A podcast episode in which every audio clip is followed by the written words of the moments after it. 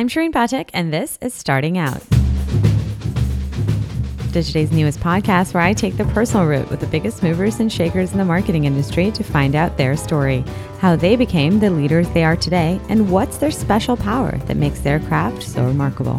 Sometimes there are a lot of hard things to do and decisions to make in this industry, but to get it done, you have to remember the bottom line it's all about entertaining people it's so funny. Every time we have a piece of work, I try to go, okay, if I wasn't connected to this brand and I wasn't connected to this agency and I saw this, would I, as just a person, be entertained? The things that we're competing against are the things that people will, you know, eh, the, the millions of messages and, and enter- pieces of entertainment that they see on their phones every day and their, their computer screens every day and their TV screens.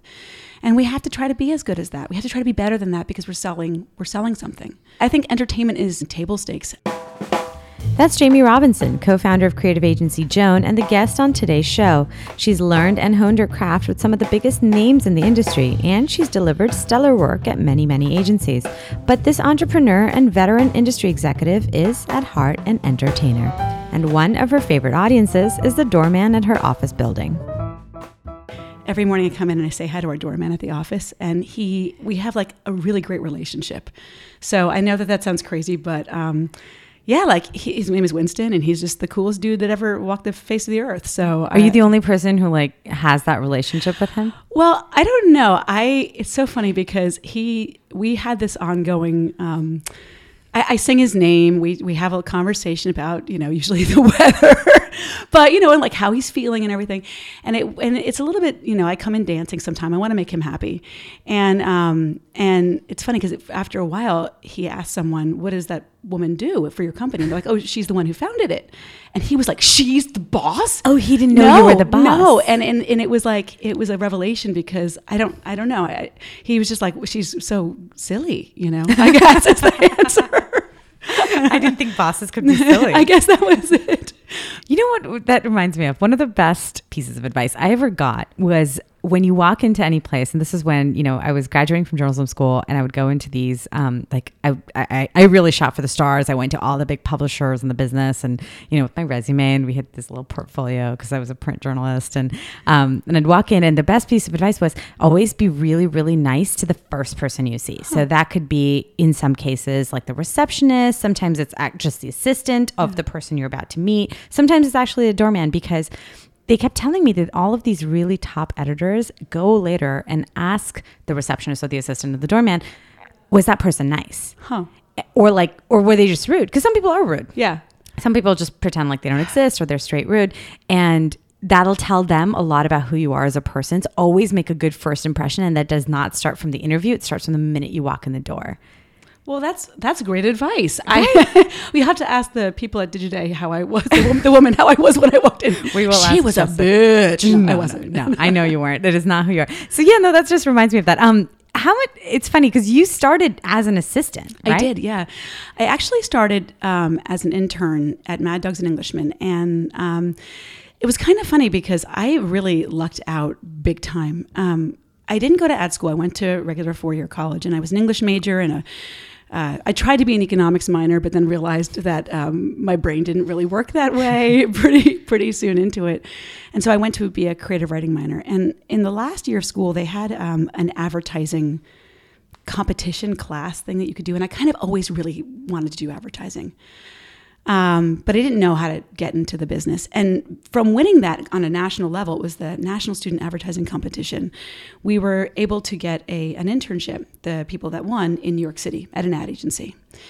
And so um, there were two ad agencies that I was offered. One was um, an agency at the time that was not is not existent anymore, which was called uh, Warwick Baker O'Neill, and another agency which was called Mad Dogs and Englishmen. And I'm like, okay, well, let's just go. And I, I um, went interviewing to both of them, and I wore my little Ally McBeal suit, like a long jacket and a short short skirt, and my heels and my pantyhose, and I had a briefcase that had nothing in it.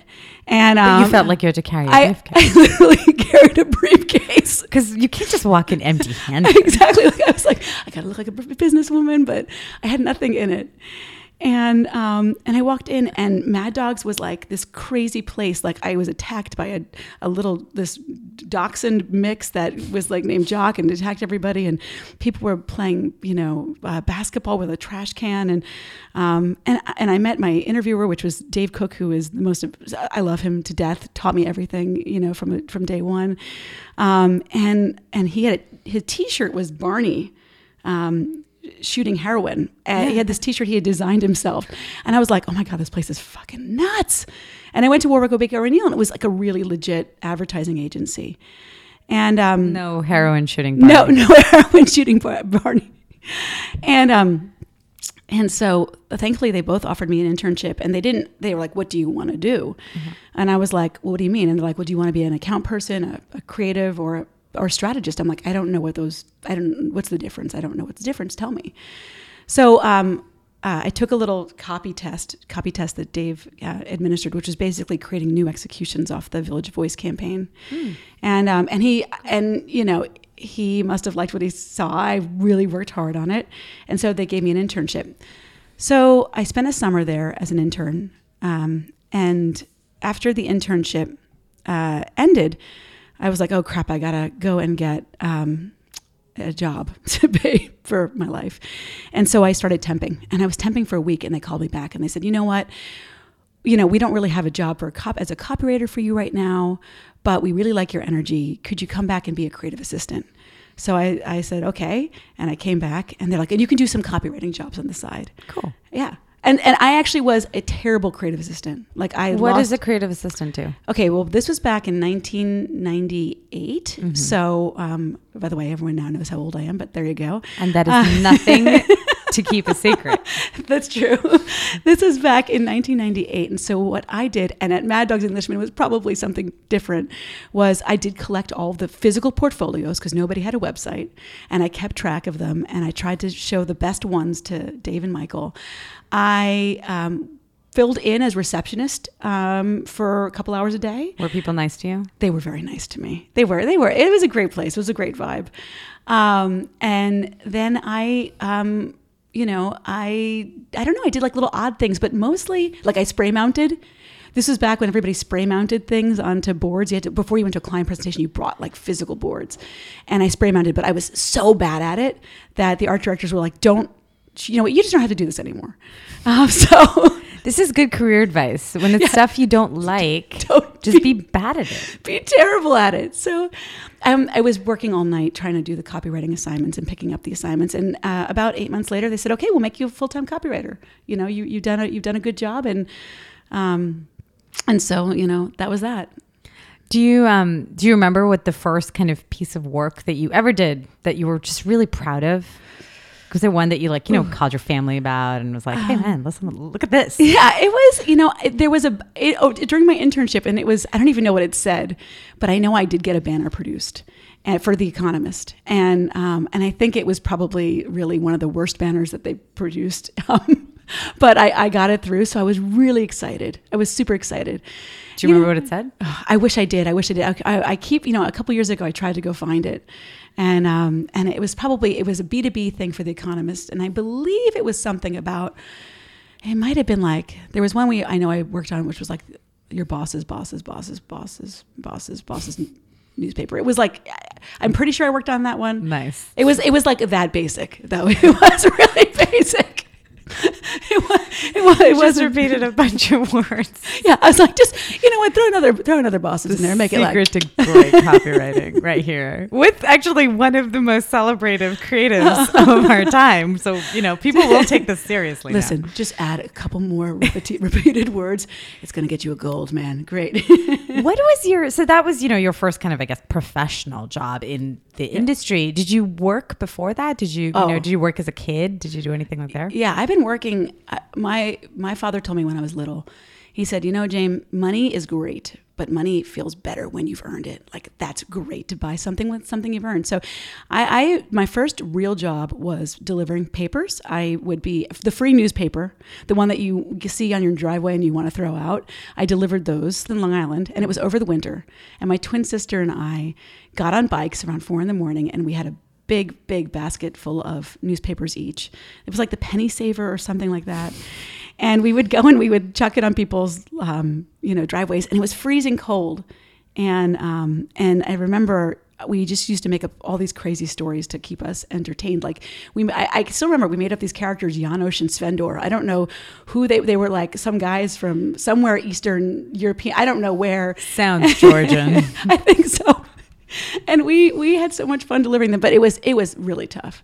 And then I uh, actually started a business when I was maybe in 10th, 9th or 10th grade, which was a um, uh, children's party entertainer and that was really. Were fun. you a clown? I, I, I was a clown. I didn't wear makeup except for I put a lot of blush on and a lot of red lipstick on, like around the outsides of my lips to make me look a little funnier.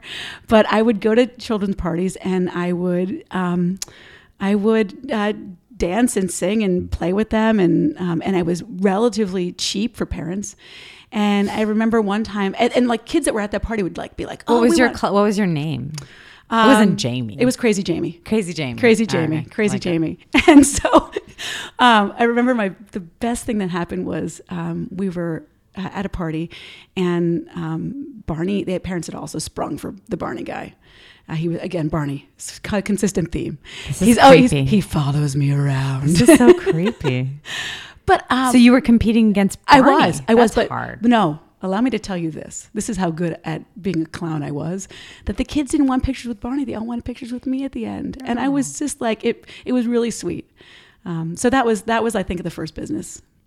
Uh, it's funny. So you know, there's a Barney theme, um, but then there's another theme which is sort of entertaining people. I mean, you've you you still walk into your office that you know at a company you founded and own and entertain the doorman and you started you almost started as an entertainment how how important is it to kind of just I think people sometimes forget in advertising, right? That it's actually just entertainment. It's it's a different form of entertainment. It's about making people laugh or cry or feel, um, and it gets stuck in these you know very complicated things as we talk about digital and all of that. But it feels like that's really the point. Yeah. It, um, we in our industry wring our hands a lot about a lot of things. And it's um, it's so funny. Every time we have a piece of work i try to go okay if i wasn't connected to this brand and i wasn't connected to this agency and i saw this would i as just a person be entertained? Would i be would it be something that i would want to watch and i would want to share and it's it's something we try to remind our clients of before we ever present anything in a in a meeting. We try to say, like, guys, let's all try to come to this room first as humans, and then and then as marketers. And and we can really figure out if something is smart and if it makes sense for the business and work through it. But first, we have to make sure that we fall in love with it as people. Um, yeah, I, I, think entertainment is um, it is so key for us to get past a lot of the hurdles we are facing right now. Um, it used to be that um, we put our our work on a channel and no one could skip past it and no one could you know, people could zip zap which was the old just changing the channels but no one did because they were lazy. Um, and and and that that piece of you know of communication would get fed to you. But now the things that we're competing against are the things that people will you know eh, the the millions of messages and and enter- pieces of entertainment that they see on their phones every day and their their computer screens every day and their TV screens. And we have to try to be as good as that. We have to try to be better than that because we're selling we're selling something. Um, so yeah, so I, I think entertainment is is the most important thing we can do. Um, of course, we have to be strategically smart and um, and we have to try to obviously hold ourselves to good values. But um, but those are I think table stakes. I think the next thing we really have to, to focus on is just making something that people are dying to see. You know. It's you said you said sort of people are wringing their hands, and I think there's definitely this sense of kind of gloom and doom over you know especially digital advertising, and as more things as more advertising moves to digital, all of advertising that you know, are we going to be irrelevant? Are we doing anything right? You know, there's too much, there's KPIs and there's strategy. Um, and I often wonder about the place of a creative mind in that because I think many times, and it seems like this tide is washing over everybody that kind of questions, oh, does, does it matter if it's really creative? You know, people are going to skip past it anyway. People are going to block it anyway. And I think it's it's created almost a sense of I don't know doom and gloom in the industry that I sense more than I've ever sensed before.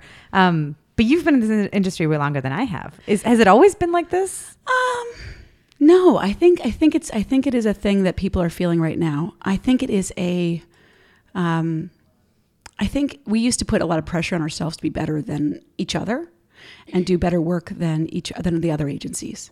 I think now we have to put pressure on ourselves to do better work than uh, Adult Swim, than HBO, than um, any magazine that they're or publication they're going to read online. Um, I think that it's actually a huge opportunity for creative. Uh, to me, it's like mind blowing that anyone would see this as the death of creativity because I feel like this is just um, the biggest door that got opened for creativity because you need to find ways to get people to want to come to your brand and to be a part of your your um, the message you have to say. You know. Um, so for me, I think it's actually the best time in the world to be a creative. Plus, sorry, got excited. Plus, um, Yeah, the it, idea it had been you know two minutes, and you hadn't said anything yet. That was exclamatory. so. plus, plus we have so many great um, you know different tools at our disposal like we can make stories that people take and, and interact with and turn around and give you something back we can find ways that people can um, uh, physically you know use well physically use their computer mouses and their keyboards but to take part and help co-author a story like i just feel like eh, the ability to play and be creative with humans is never been better. And so for me, I'm I'm stoked about that. I want that. I, I don't like broadcast. I wish we had to fight for our our attention, for everybody's attention all the time. Um, that that reminds me of something because we I think we met when you were working on Beauty Inside, Yes. and that was that was amazing. And I still remember sort of that was I think maybe like my second year, kind of you know writing about this stuff and covering this industry, and I was like, wow, like we can participate. Like I'd never thought of it in that way.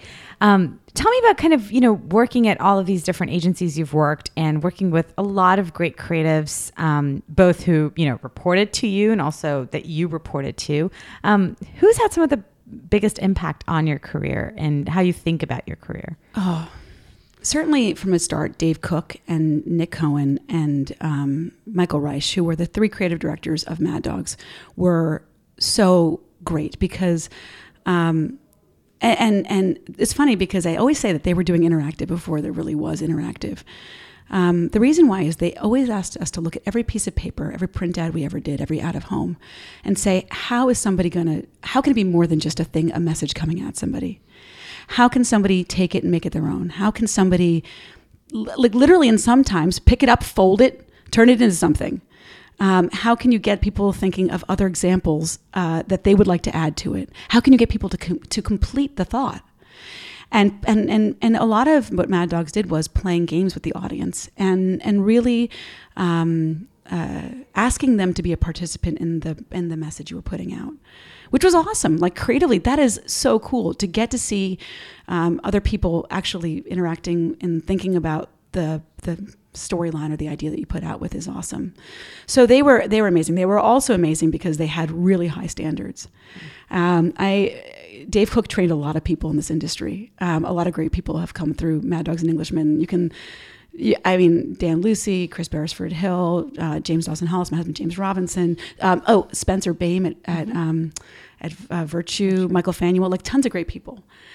Um, but they did it by being really hard, but in a way that um, you know you they weren't dicks. They were like he used to look at work and used to go, not funny, and he would throw it on the ground. Not funny, not funny. He's this really hard Northern English guy. Not funny, sort of funny. That was a good one. If you got sort of funny, that was awesome. You scored.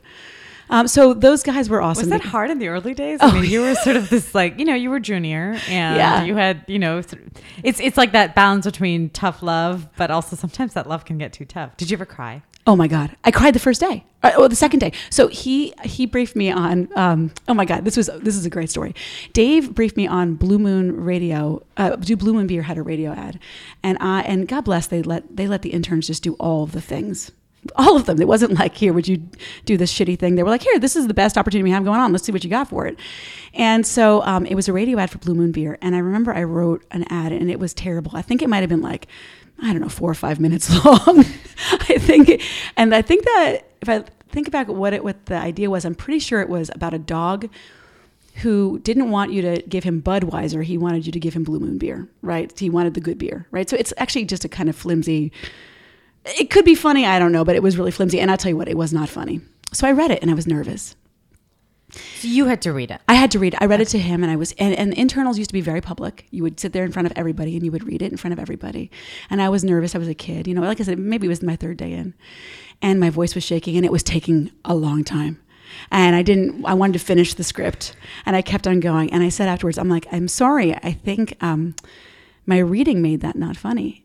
And he said, um, "It wasn't your reading that made that not funny." I, I cried the whole way home.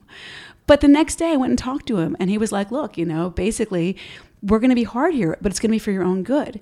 And and and they were and I have to tell you like I still have such fondness for him and his mentorship and just the ability to to to be true truthful about the standards that they had.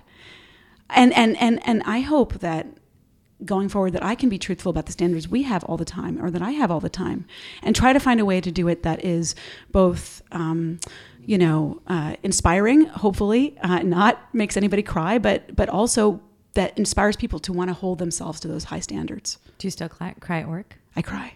I do. Not all the time but I cry when I'm proud which happens a lot because we have amazing people. Um, and so that's when I cry. Or I cry if if we're, this is I I cry if I if I'm reading or or sharing an idea with somebody who and, and it's something that I am feeling. I'm not afraid to like. I, I can't help it. I, I break a little You're bit. emotional. Yeah, I'm emotional. I'm emotional, and that's not a bad thing. Like I feel like too often we um, in business hold ourselves to try to be um, these strong, you know, the, the cliche shoulder pad business people, business business women especially. You know, Especially I think for women. I think especially the for women. stoic kind of. Yeah, but but we're we're in a new age, I think, where um, people understand that emotion is something that helps you entertain and connect with an audience, and and I think people are also sick of the fake bullshit. I think they want real. I don't know. That's my that's my feeling. Just interacting with people. Um, I can't be anything but who I am, and if part of that is crying when I read a script that is breaking my heart, then I'll do that. Um, what about conflict? How much conflict is there just as necessary part of doing business? Yeah. I mean, there's always going to be, like, every day there's conflict. It's funny, when I became an executive creative director for the first time, which was at Pereira, uh, O'Dell, Andrew O'Dell will kill me if I don't say O'Dell. Uh, I know. Sometimes you just end up saying, you know, Pereira. I would be in a lot of trouble. Um, you know, I realized that my my job was having uh, awkward conversations constantly, like pretty much five or six awkward conversations, seven conversations, you know, a day. Just about work or yeah, things from like, hey, you know what? I think we need to make this better. You know, I I, I you didn't go with the f- not funny. no, not no, funny. no, Not funny. no. I try not to, but you know, you have to be honest when it's not of the standard that you want. Um, or you know, having a tough conversation with a client where you're like, okay, let's let's figure out what it is you're not liking about this work, so that we can get to better work together. Um, so you know, as a as an executive creative director, a lot of your job is having awkward conversations with people. You know, telling creative directors that you really respect that you don't think the work is there yet, or um, talking, calling up a client, you know, and just being like, hey. I'm heard that didn't go well. Let's talk about it. Let's talk about what you weren't liking about the work. Let's talk about how we can get to a better place. Um, and so you kind of have to get really comfortable with with conflict very fast. I am not. I'm not a big fan of conflict. You're the happiest person ever. I know. Oh, thank you for saying that. I try to. I I try to. I have to. I definitely have to take a deep breath before any kind of moment of conflict and go. Okay, let's talk about the situation. And and you know, I read um, or I heard a great piece of advice once, and I think it was from this book called Crucial Conversations that a management coach made me read, um, which was about asking yourself before any moment of conflict, what is it that I want from this? What do I want for the relationship? What do I want for the piece of work? Um, am I ever going to say anything because I just want to win? Because just winning is not the right, it's not a good enough reason to go into an engagement or have that that that idea um, uh, or that feeling in your head. So yeah, so I think that that makes I think it makes going into conflict when you're when you're aware of what it is that you want out of it and and and you check to make sure that that is a positive goal, then it makes going into conflict a lot easier. It's uh, you mentioned competition, but it's so funny because you always hear about people in you know, especially agencies, say competition is so important. It's it's how the industry's almost set up. It's set up in this way to compete, and we talked about this earlier, where we're now competing against many different entities. Um, it almost feels like you're you, you personally wear have to wear a lot of different emotional hats. Like it's your Yes. hat when you walk into the office, and then your hat when you have to have a difficult conversation, and then maybe your your creative hat when you have to dream and think of something big. Yeah, I mean, um, should I talk about competition or different hats? Either way. Okay. Um, It's kind of like Beauty Inside, like yeah, like you remember when he was all those different people? yes, yeah. Well, you know, the different hats. You, you. I think probably the most exhaust. I come home at night and I am shattered more more than I've ever been. And I think part of that is, you know, literally every thirty minutes, my I have to change my role, you know, and um, and and I had to change what we're talking about, and I had to try to bring my best game to whatever it is that we're I'm doing at that time. And you know, when you have back to back back back meetings all day, and you're kind of bringing your your best self every all day to different things, and you have to quickly turn on um, to whatever it is that is, um, you get really tired really fast. Yeah, but that's where I f- maybe your children's party entertainer skills come in handy. You have to you have to be you know you have to play different roles. Yeah, baby. I mean, I, I love it, I have to say, because, you know, I think one of the great gifts that this industry gives people is the ability to focus on different problems, just even basically by the structure of our industry. People are generally on different things every couple of months. You know what I mean? Um, and so, so I think that um, that it's it keeps everything fresh and interesting. It keeps your mind nimble. I always hear those advertisements on NPR for you know some kind of brain games or whatever that keeps you you know your brain mentally sharp when you're 65 if you or 70 or 80 when you're doing it if you're doing it now. And I'm like, okay, we're all going to be like geniuses when we're older because we're we have to change our our brains and, and shake everything up every every five minutes. If you weren't doing this, what would you do? Nothing. Nothing at all. Nothing, nothing. I You'd need be like a real housewife. No, no, no, no, no, no, no. I just can't imagine it. Like I wanted Oh, it since I was a kid. Like I don't know. You have no idea. I I don't know. That's Jaime Robinson, co founder of creative agency Joan. And that's it for this episode. Thank you for listening. Our producer is Aditi Sangal. If you like this episode, please subscribe. We're on iTunes, Google Play, and Stitcher. Leave us a review, rate the show, or just tweet at us. We'll see you next week.